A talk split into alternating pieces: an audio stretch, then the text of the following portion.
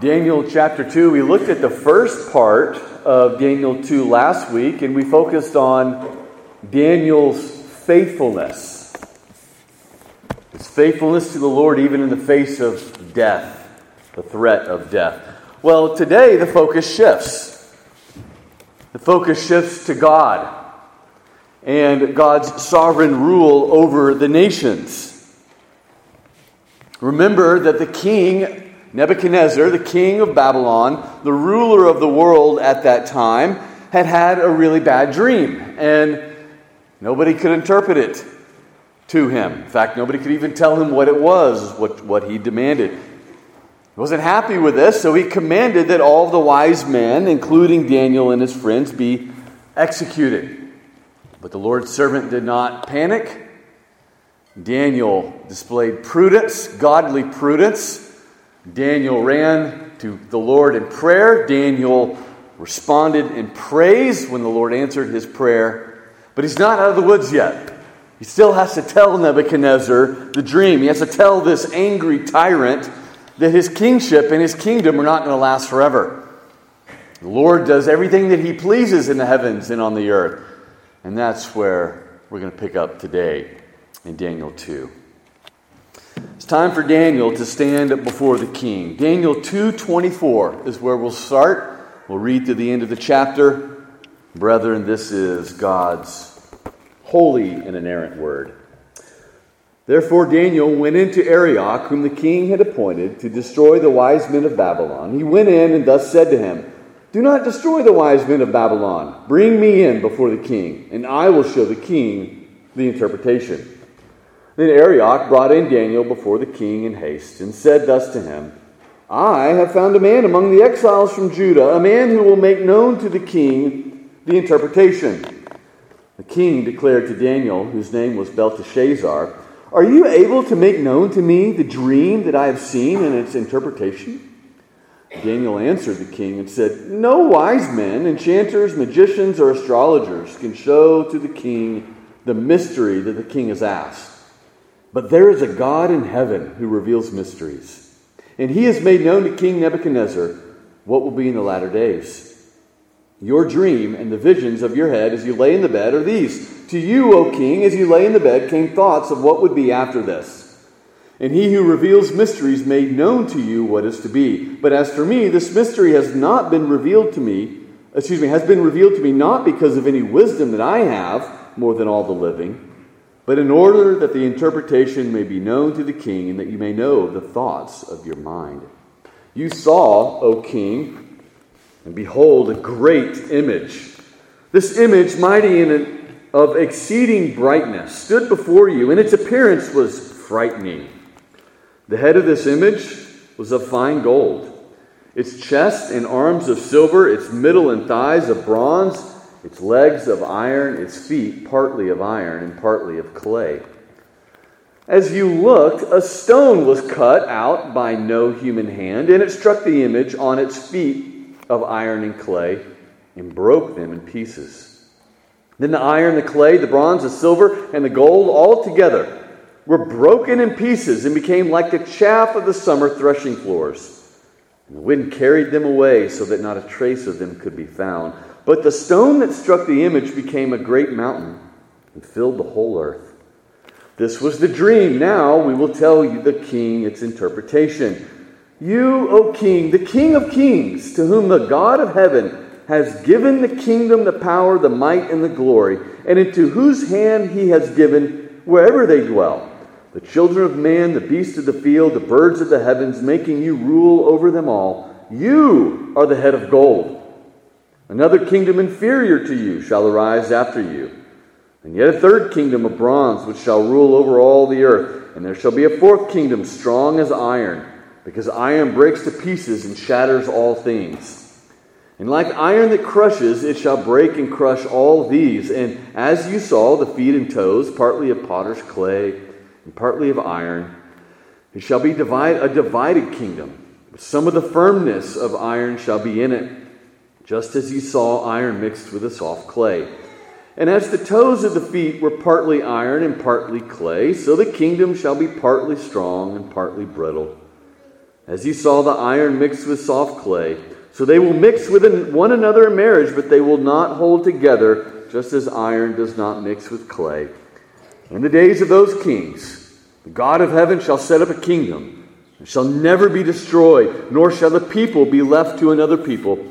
It shall break in pieces all the kingdoms, and bring them to an end, and it shall stand forever. Just as you saw that a stone was cut from a mountain by no human hand, and that it broke in pieces the iron, the bronze, the clay, the silver, and the gold. A great God has made known to the king what shall be after this. This dream is certain, and its interpretation sure. And King Nebuchadnezzar fell upon his face and paid homage, and paid homage to Daniel, and commanded that an offering and incense be offered up to him. The king answered said to, and said to Daniel, Truly, your God is God of gods and Lord of kings and a revealer of mysteries. For you have been able to reveal this mystery.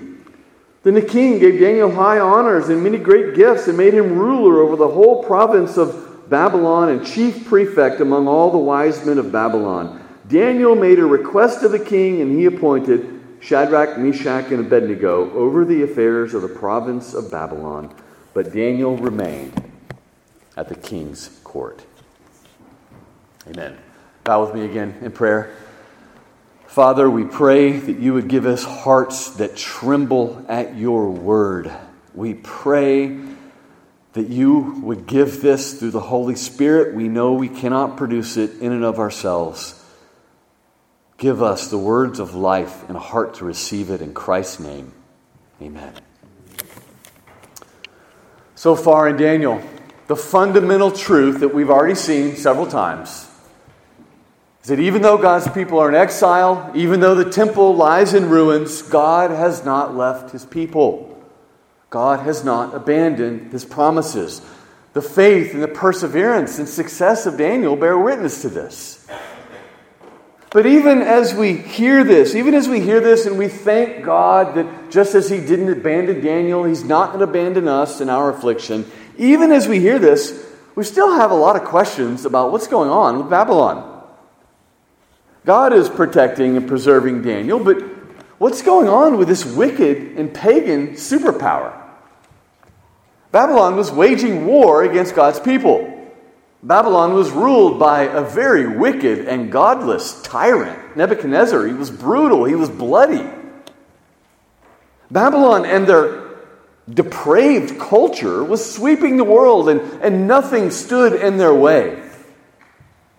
Can you maybe identify with a Israelite at this time, thinking here, wait a second, I thought the scripture said that the Lord laughs when kings and peoples plot against him. I thought that the purity and the glory of God's nation was going to crush evil. I thought righteousness was supposed to win. What happened to the kingdom of God? Yes, we can see that God protects his people but the rise and the triumph of an evil world power, doesn't that seem like a setback to God's plan? Where's the justice? There's so much injustice. A wicked man and a wicked ruler are just crushing the world. How does this fit into God's plan to usher in the kingdom of God? Well, when we come to the second half of Daniel chapter 2, we, we kind of begin to get some answers to these questions. What we see here uh, is that the exile and Daniel's place in it is not just about Daniel. It's not just about God's people. It's not just about what God is doing in the nation of Israel. We see here part of this, part of the reason for the exile, part of Daniel's reason for being there is because what the Lord is doing through Nebuchadnezzar and through the Gentile kingdoms of this world. To Israel, though, it seemed as though if the godly lose power and evil sweeps nations and cultures, that the purposes of God are hindered. But here we see something very different. Here we get a declaration that the triumph, the eventual triumph of the kingdom of God is certain. Here we get a, a, an announcement that this triumph of the kingdom of God does not depend upon, nor is it related to, the kingdoms of this world. In this, I hope today that you see how some of these questions are not just limited to the ancient Israelites alone. I mean, don't we struggle with some of the same questions in our day? Don't we lament the state of Western civilization, what she's now become? Don't we look to the future with fear and trembling when evil men rise to power? Don't we look out and see the spread of evil in our culture and we think, oh, the purposes of God are being hindered? Don't we look at nations like North Korea or Cuba or Russia or China and, and we shudder to think what would happen if they conquered the world or they set out to conquer the world? Brethren, this is where Daniel chapter 2 comes in. My prayer this morning is that some of this will cause you to rethink a little bit where is God's power over the nations being displayed in the world today? And where are our eyes, our eyes fixated upon? What kingdom are we building? Because I think Daniel chapter 2 answers a lot of these questions for us. Now, today we're going to focus on three things, but really we're going to spend most of our time on the second thing. So just to warn you up front. But I want to show you three things here. Three things this morning. We see a God centered proclamation, we see a God centered revelation, and we see a God centered adoration. Proclamation, revelation, adoration. First, I want us to consider a God centered proclamation. And here, I want you to see how God centered Daniel is throughout this ordeal. Remember, Daniel's life is at stake. Remember that he prayed to God to save his life, and God revealed the king's dream to him. Where we pick up in the story then is in verse 24. He goes to Arioch and he says, I will show the king the interpretation. But look at how Arioch responds in verse 25. He tells the king, I have found among the exiles from Judah a man who will make known to the king of the interpretation. Uh, notice the subtle way in which Arioch is trying to take some of the credit here. Like Daniel found Arioch, it wasn't the other way around. But Arioch says, No, no, hey, king, I got the guy. I want you to notice this because Arioch, in some sense, embodies how it is that the godly get ahead in the world. Excuse me, the ungodly. Let me rephrase that. It's kind of the way of the world, right? You got to fight for all the credit that you can get. You got to take credit for everything that you can, make sure to get ahead. This is kind of set in a contrast to Daniel because how does Daniel respond when the king tries to give him credit? Does Daniel say, hey, I got the king, I got the interpretation for you, king, right here? Well, notice in contrast to Arioch, in verse 26, Nebuchadnezzar says to Daniel, Are you able to make known to me the dream? And Daniel could have easily said, Well, yeah, I can. I got it right here. But notice what he says in verse 28 No man can do this. No man, no enchanter, not even me can reveal to you this dream, but there is a God in heaven that he follows this up in verse 30 by saying essentially, This mystery has been revealed to me, but not because of any wisdom that I have. This is the contrast between Arioch and Daniel. It's subtle, but Daniel, we are to see, takes every opportunity in order to exalt God and to put the focus on God and to defer any credit in himself.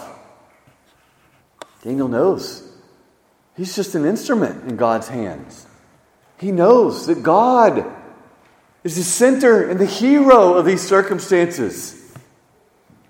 And, brethren, I bring this out for us this morning. Um, it's important for us in, in a couple of ways. In one sense, it shows us the author's purpose throughout this entire narrative. And, and I want to emphasize this because it's important. We tend to read the story of Daniel and we really focus on two things typically. Uh, we might focus on Dare to be a Daniel, and we might focus on his example and his obedience, which is good in some sense. But the other tendency is maybe we read this and we start focusing on the dreams. We start speculating about all the end time stuff. Right? What's going to happen? What does this mean for the future? But right here, we should see the author's purpose to focus. Our focus ought to be upon God. God gave the dream, God gave the interpretation, God brought about these circumstances. And more than that, when Daniel knows the dream, what does he do? He breaks out in praise. And when Dan, excuse me, Nebuchadnezzar hears the interpretation, what does he do at the end of the chapter?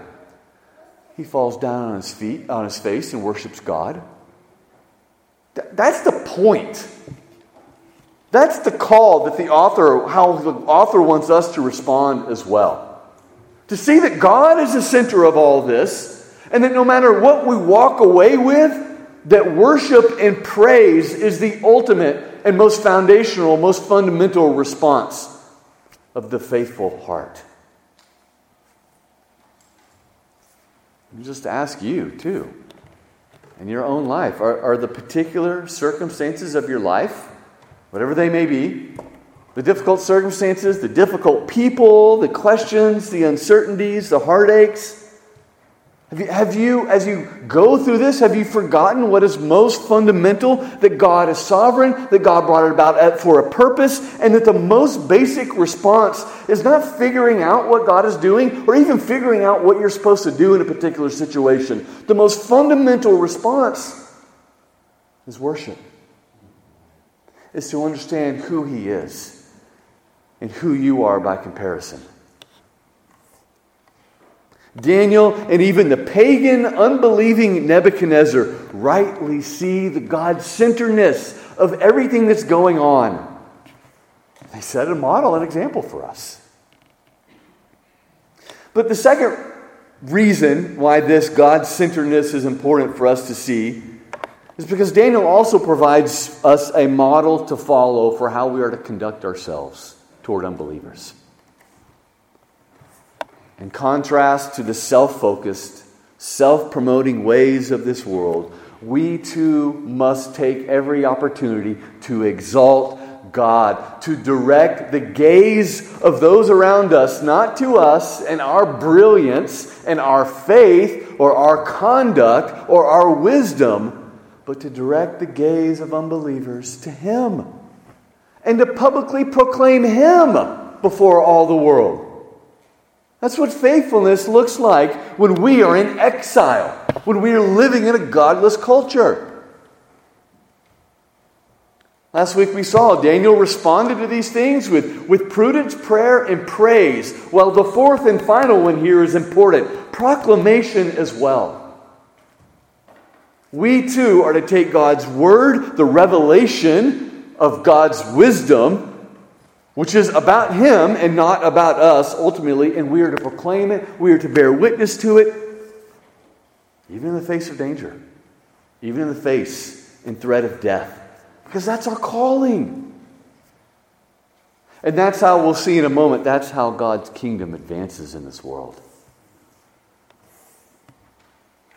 It's not Daniel's might or Daniel's wisdom or Daniel's ingenuity that brings the king to his knees, the ruler of the world at that time. It's the God centeredness of his proclamation. Secondly, we'll spend most of our time here, a God centered revelation. A God centered revelation. Now, just let me warn you a little bit. You might want to buckle your seatbelt. We've got a lot to cover. If I talk fast, it's because we have a lot to cover. Um, but hang with me. We'll bring it all together in the end. But we need to see the God centered revelation here in the middle part of this chapter, the interpretation of the dream. Beginning in verse 31, Daniel first tells the king what he dreamed. And then he moves on to tell the king what his dream means. Of course, there's a lot of details we can't cover, but I want to summarize and do the best I can to give you, of course, the big picture. The dream centers on a great image. Uh, picture an idol, picture a giant statue of sorts.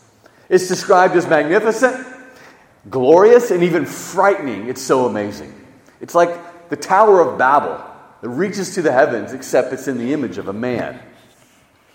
And in verse 32, we read that the head of this image was fine gold, its chest and arms were silver, its middle and thighs were bronze, its legs um, uh, were iron, and its feet were partly iron, partly clay.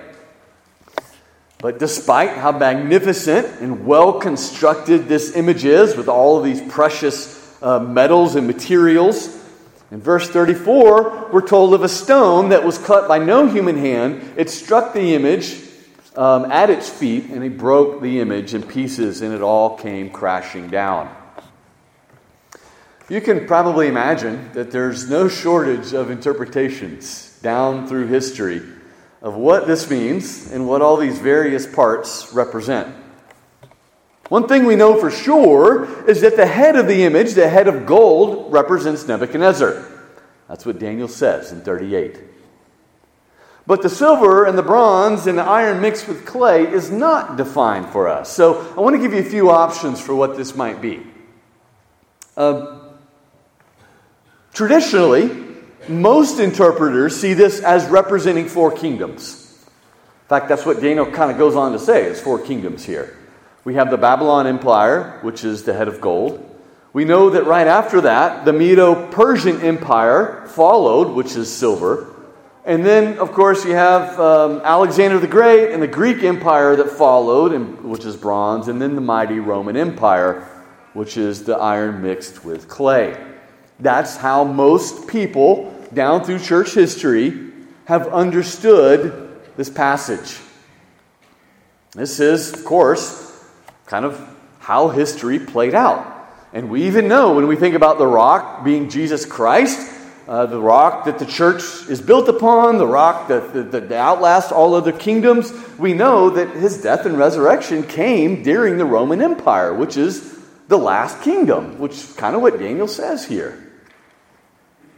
All seems to make sense. Um, but I will say this, this view is not without its challenges. I don't think it lines up perfectly with history. And particularly, I find it odd uh, Nebuchadnezzar's response when Daniel tells him this. If this is what it meant, it's kind of odd for him to bow down and bless God. Right? If Daniel's saying, look, your kingdom is about to be overthrown by another kingdom, uh, that doesn't really seem to fit Nebuchadnezzar's response. But another view here, I think, has a little bit more merit. Um, uh, another interpretation is that this fourfold statue represents the fourfold regimes of Babylon itself. We see this even in the book of Daniel itself. Because after Nebuchadnezzar in chapter 5 comes Belshazzar. And then Darius the Mede comes in chapter 6. And then Cyrus is mentioned at the end of chapter 6. Four strong regimes of the same dynasty represented by various parts, but all part of the same image, the same dynasty. Here, then, the message would be Babylon, uh, uh, Nebuchadnezzar, king of Babylon. Your kingdom's not going to stand forever. It has feet of clay, and maybe Nebuchadnezzar could say, "Well, okay, there's four other kind of dynasties to follow me." That's how he can, why he responds in praise and worship. Also, we can consider that during the fourth reign, the reign of Cyrus, the decree to end the uh, exile came. So, you know, Israel returning to Jerusalem, the reestablishment of God's kingdom can represent the stone that begins to grow in the fourth regime. It all seems to line up perfectly. However, I will say, even here, you knew this was coming, right? Uh, there are a few problems with this. Uh, I'm not sure that that's exactly what it means. Ultimately, I, don't take either of these positions um, in a hardline sense because basically we're not told. We're just not given enough details. We're not told in this story, uh, in this narrative, what the rest of the image refers to. And I, and I think we run into problems when we begin to go beyond the text. My, emphasis to you today is I want you to see that God's word is relevant just as much to you as it was to the, the, the Israelites at that time. If it only referred to the Babylon regime or the kingdoms that immediately followed after it, then it would be easy for us to read this and say, well, it doesn't really have much to do with us. That's back then. We can maybe go to the book of Revelation to figure out, you know, where we're at now. But I don't think that's true. I don't think that's right. I believe that, that God is revealing a general philosophy of history rather than a precise set of circumstances. And, and I believe that we can find here really an application to any kingdom in any regime, not just those back then. I know us post Enlightenment Westerners don't like it put this way, but if somebody asked me, does this refer to the Babylon regime? I would say yes. And then if somebody said in the very next breath, does this refer to the Persian, Greek, and Roman regime, regime to follow? I would say yes. But if somebody said to me, Does this refer in some sense to the nations of the world right now? I would say yes as well. I think there's a general philosophy that it meets up with history, but it's also true in a very general sense as well. Why is that? Well, now I got to defend that. Because the focus of this dream and the image really isn't on Babylon. The focus of the dream is on the stone. The kingdom that God establishes, the stone that crushes them all. It's a God centered revelation. It's centered on God, not really the historical details. when we get caught up on those, we miss the point, which is our God and Savior in the forefront of the story. So, with this in mind, let me walk through this a little bit with you. Note a few things. Note that while the kingdoms are different, they are all part of the same body, the same image. Note as well that they are bright and glorious to the eye. They seem to be made of the strongest materials known to man, but they have a fatal flaw. They have feet of clay. They will not endure. And while we don't know all the details, we do know that the head refers, uh, uh, is a reference to Babylon. And we do know that the stone that crushes the other kingdoms is the kingdom of God. The beginning and the end are clear to us. And that's where our focus must be God's sovereignty over history and the eventual triumph of his kingdom. That's our big takeaway. But let me also say that this dream gives us perspective on world history as a whole in this way. In verse 37, we're told that God Himself has given Nebuchadnezzar, the King of Kings, his rule. Isn't that amazing? If you stop and think about that. God, through Daniel, tells Nebuchadnezzar, Look, I've given you all the power. You can do whatever you want in the world. You can do whatever you want, even with the animals. You haven't built this on your own. This is not your own strength, your own ingenuity, your own voting bloc, right? Your own campaigning, your own lobbying, your own warfare, your own strength, your own glory. Everything you have, God has given it to you. This, of course, is going to be spelled out in chapter 4 with Nebuchadnezzar's second dream as well. We'll return to this in a few weeks. But just stop for a moment and think about that. Think about it. Whether we're talking about Nebuchadnezzar, whether we're talking about North Korea, whether we're talking about Russia or China, whether we're talking about the United States of America, this passage teaches us that those who are in power are there because God put them there. And He put them there for a very good reason. And he intends, by putting them there, to accomplish his will and his desire and his purpose. We can never forget that. Whether things are going great and we have the best ruler in the world and justice reigns, or whether things are going horrible and our nation is being flushed down the toilet, ultimately, God is in control. And that's what the scriptures continually call us back to, not to put our hope in man, no matter who rules and reigns, but to know that it's in God's hands and the comfort that comes from that. yes, we, we vote. Yes, we lobby. Yes, we pray. Yes, we long to see righteous rulers in the land. But when we have done all of our duty, we let those things go. And we rest in the comfort that God's in control. But getting back to the point at hand, another thing that's very key about this image, this is related, so hang with me. I want you to notice how verse 37 and 38 parallel how Adam is described in the creation account. Look at verse 37 and 38 again. He's a king of kings.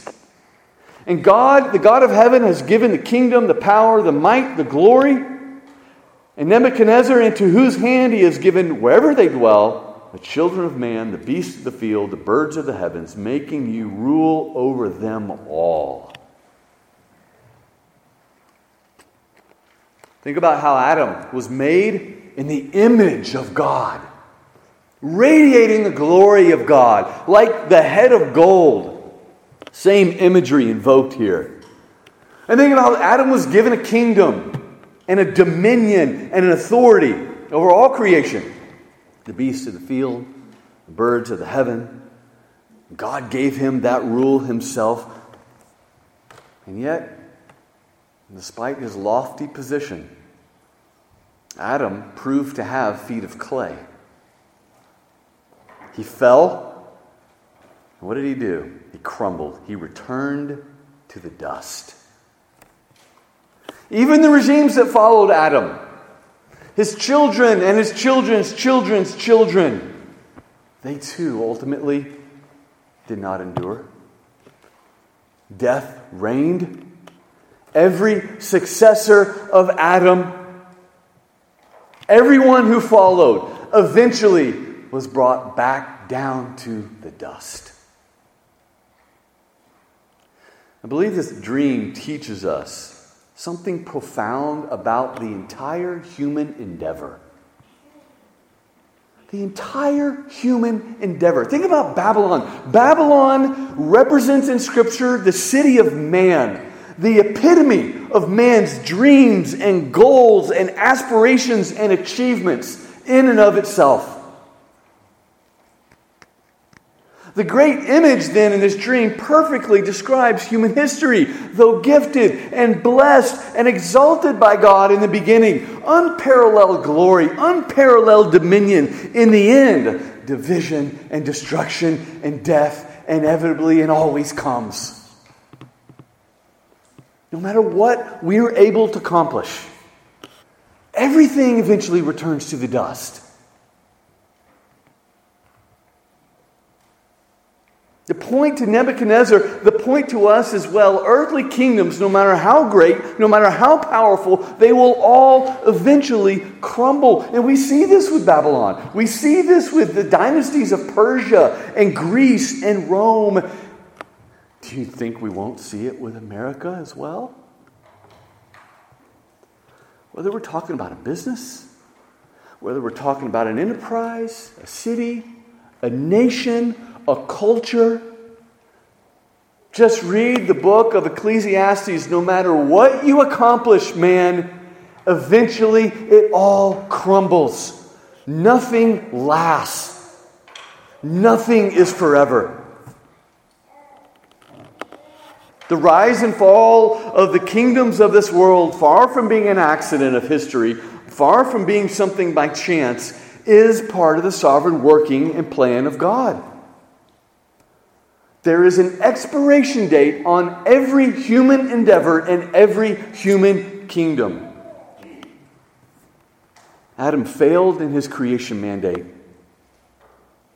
And that has a trickle down effect upon everything we put our hands to do.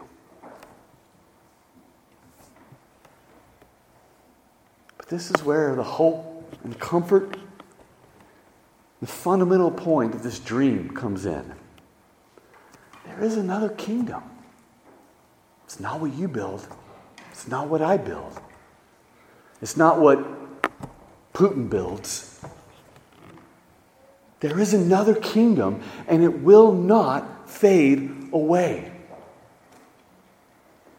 This passage invokes Psalm 1 and 2. The earthly kingdoms will eventually become like chaff that the wind drives away, Daniel says, verse 35. That's Psalm 1.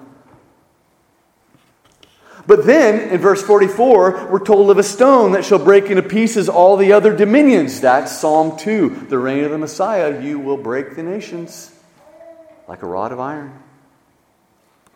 This is the kingdom that God sets up. This is the kingdom that God builds. This is the kingdom that shall never be destroyed. This is the kingdom that is not made with human hands. It's not furthered by human endeavors, but it's a, but it's a kingdom that strikes the nations of this world and becomes like a mountain that fills the whole earth.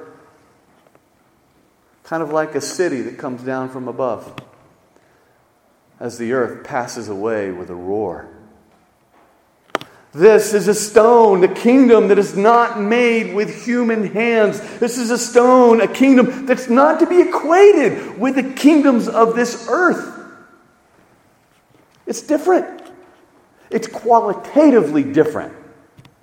It's not made with gold or silver, it's got totally different ingredients. Kingdoms of this earth may have all the political accomplishments of gold and silver may have all the humanitarian achievements, may have all the wisdom and the power and the might and the prosperity, but all that's needed is a strategic blow to the right place. And it will crumble because the kingdoms of man are only dust. They're clay. Think about the fact that this kingdom isn't made from human hands. That's a point of the passage. It's a different quality. We must not look at the earthly kingdoms of this world as if they represent the kingdom of God. Again, a totally different material and quality, a different ingredient. They are separate. That's why we believe in the separation of church and state. Not because it's pragmatic, because that's what the Bible teaches. The kingdoms do not mix. And when they mix, they, they undermine both. They're both corrupted. One is physical and one is spiritual, and we need to keep them separate. Notice as well, the stone falls vertically from above. The picture here is the incarnation. Christ came down from heaven. The true image of God the true glory of God, the one who exercised true dominion and true rule over all the earth. And the stone descending from heaven brings with it the city of the New Jerusalem, the, com- the, the, the city that comes down from above, the, the city whose builder and maker is God. Brethren, the message here is we don't build the kingdom, we don't bring the kingdom. The kingdom doesn't come through our earthly endeavors. It doesn't come through our kingdom building or our kingdom work. The kingdom of this, uh, the rule of this kingdom also is not found in the rulers in the kingdoms of this world. And yet the hope is it's going to crush every other kingdom. And it's going to grow into a mountain that fills the whole earth. This then is, is the last word of human history. Whether we're talking about the image of Adam in all of man's endeavors, whether we're talking about the kings and kingdoms of the nations of this earth, everything will not stand, but Christ's kingdom will crush all and endure to the end. Brethren, the message to us is clear. To Nebuchadnezzar, to us, to all those who hear, the message is that all of those who place their trust in man, in kings of this earth, and in earthly kingdoms shall be shattered by the rock of ages. No earthly kingdom is safe, no earthly endeavor is safe. Nothing will last forever. And yet that gives us hope, and that gives Daniel hope. It gives us hope when we are ruled by evil tyrants. It's not going to last forever. Praise God. But it also tempers our hope when we have when we live in a wonderful kingdom, maybe Christendom as it were. Oh, it will not last forever either. My hope should not be here. My hope should be in the kingdom from above. And it's a call for us to direct our gaze higher and to fix our eyes upon the rock that comes down from heaven, the King and his eternal kingdom. Brethren, that's the God centered revelation that we see in this passage. I'm going to come back at the end and wrap all this up, but I need to conclude with a very brief third and final point here uh, as we work toward the end of this passage. God centered proclamation, God centered revelation, God centered adoration. A God centered adoration. What do we, what, I mentioned it before, but how does Nebuchadnezzar respond when he hears this? He falls on his face and pays homage to Daniel, verse 46. Literally, in the Hebrew, he worshiped him. He confesses in verse 47 that the Lord is God of gods and Lord of kings. And then he gives Daniel and his friends a huge promotion. Uh, now, be careful. We'll, we'll, consider this more in the coming weeks, uh, but don't read this as if Nebuchadnezzar was converted. Uh, he was in awe. He confesses God as God of gods. He treats Daniel kind of like a representative of a deity of some sort, a priest, but he doesn't like become a monotheist here. He doesn't reject the Babylon gods, um, even if he sees the Lord as Lord over them all. Uh, nevertheless, though, he does model for us how we're called to respond. When we think about world history, when we think about future events, God does not reveal those things to us so that we might know all the mysteries and foresee everything to come. He reveals those things to us that we might adore him. And that's the primary thrust of this passage. That we would respond as well and bow down and ascribe to God the glory and the rule of the one who is and is to come and reigns forever over the kings of this earth. In other words, we are to see that no matter what today holds, no matter what the future holds, God reigns right now. And it's not so much of what will happen that is to lead us to worship. No, no. It's who controls the happenings, who He is. That is what brings us, ought to bring us to our knees in adoration. So, all God centered proclamation of His Word, all God centered revelation of His truth is intended to lead to God centered adoration for who He is. Well, brethren, I know we've covered a lot of ground, and there's so much more that could be said, but I want to draw this to a conclusion. Try to bring this all together. If your head's spinning a little bit, don't miss kind of the end here. Hang with me. At the end of the day, we know from the New Testament that Jesus is the stone spoken of here. He is the rock. Jesus said himself, Upon this rock, the confession that he is the Christ, I will build my church. Jesus taught that everyone who hears his word is like the, the wise man who built his house on the rock. The Apostle Peter identifies, we heard it earlier from 1 Peter 2 Christ is the rock, Christ is the chief cornerstone. The Apostle Paul refers to the Lord Jesus Christ as the rock from which water flowed for Israel in the desert. Most specifically is Luke 20 18. Jesus quotes Daniel here. He cites this passage, he applies it to himself, and he says, Everyone who falls on that stone will be broken to pieces when it falls on, and when it falls on anyone, it will crush him. Jesus emphasizes that there's no middle ground. The gospel will either save you or it will condemn you.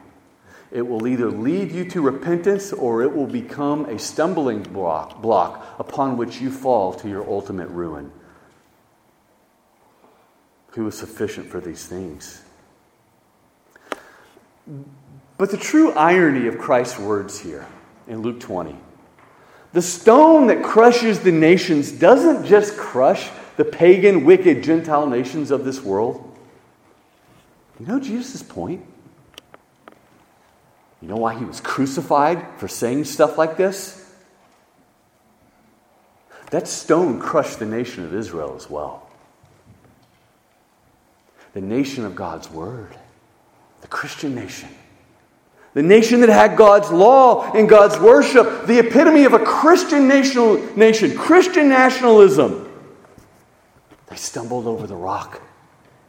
It crushed them. We read it from Isaiah 8 earlier. It became a snap and a, tra- a snare, a snap and a trap and a snare to the nation of Israel because the kingdom of God and the kingdoms of this world do not mix. And you know what? Let me just say that every Christian nation ever to rise in the history of this earth has always ended in apostasy and failure.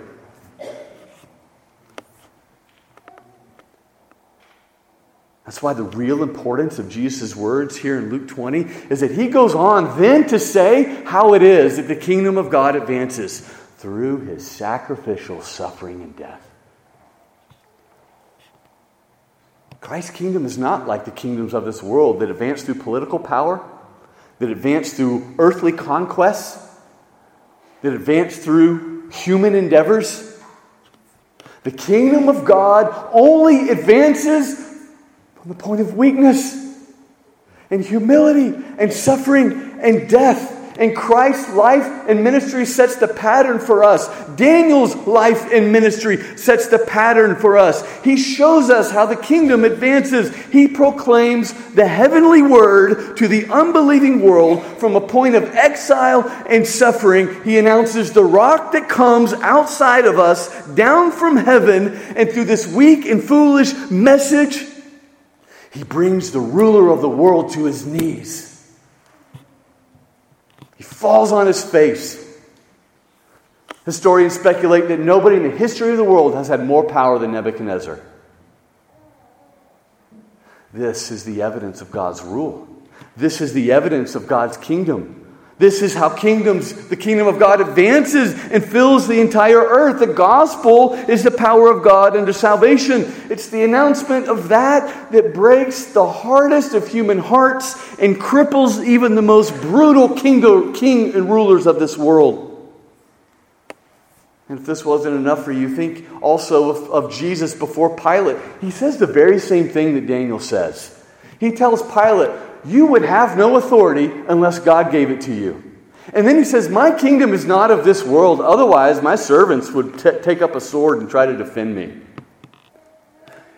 And that as well, we see that God used a wicked and pagan, a horribly wicked man, Pilate, to crucify the Lord of glory, the true image of God, the worst blow to the kingdom of God by all human evaluation. But God uses that to build and advance his kingdom according to his will. Don't you think that if God can use Pilate to usher in our salvation, that he can use the wicked rulers of our age as well? Which kingdom are you fixated upon? Which kingdom are you worried about? Which kingdom, kingdom causes you anxiety and fear and trembling? Which kingdom are you trying to build? The kingdom of the Lord Jesus Christ is only found in the church. We advance in the advancement, of, uh, uh, we participate in the advancement of this kingdom as we participate in the life and ministry of the gospel proclamation of the church. And this is how God fulfills his plan to bring all things in heaven and earth under Christ's rule, Ephesians 1:19. This is how we receive, not build, but receive a kingdom that can never be shaken, Hebrews 12:18. And this is how Revelation 11:15.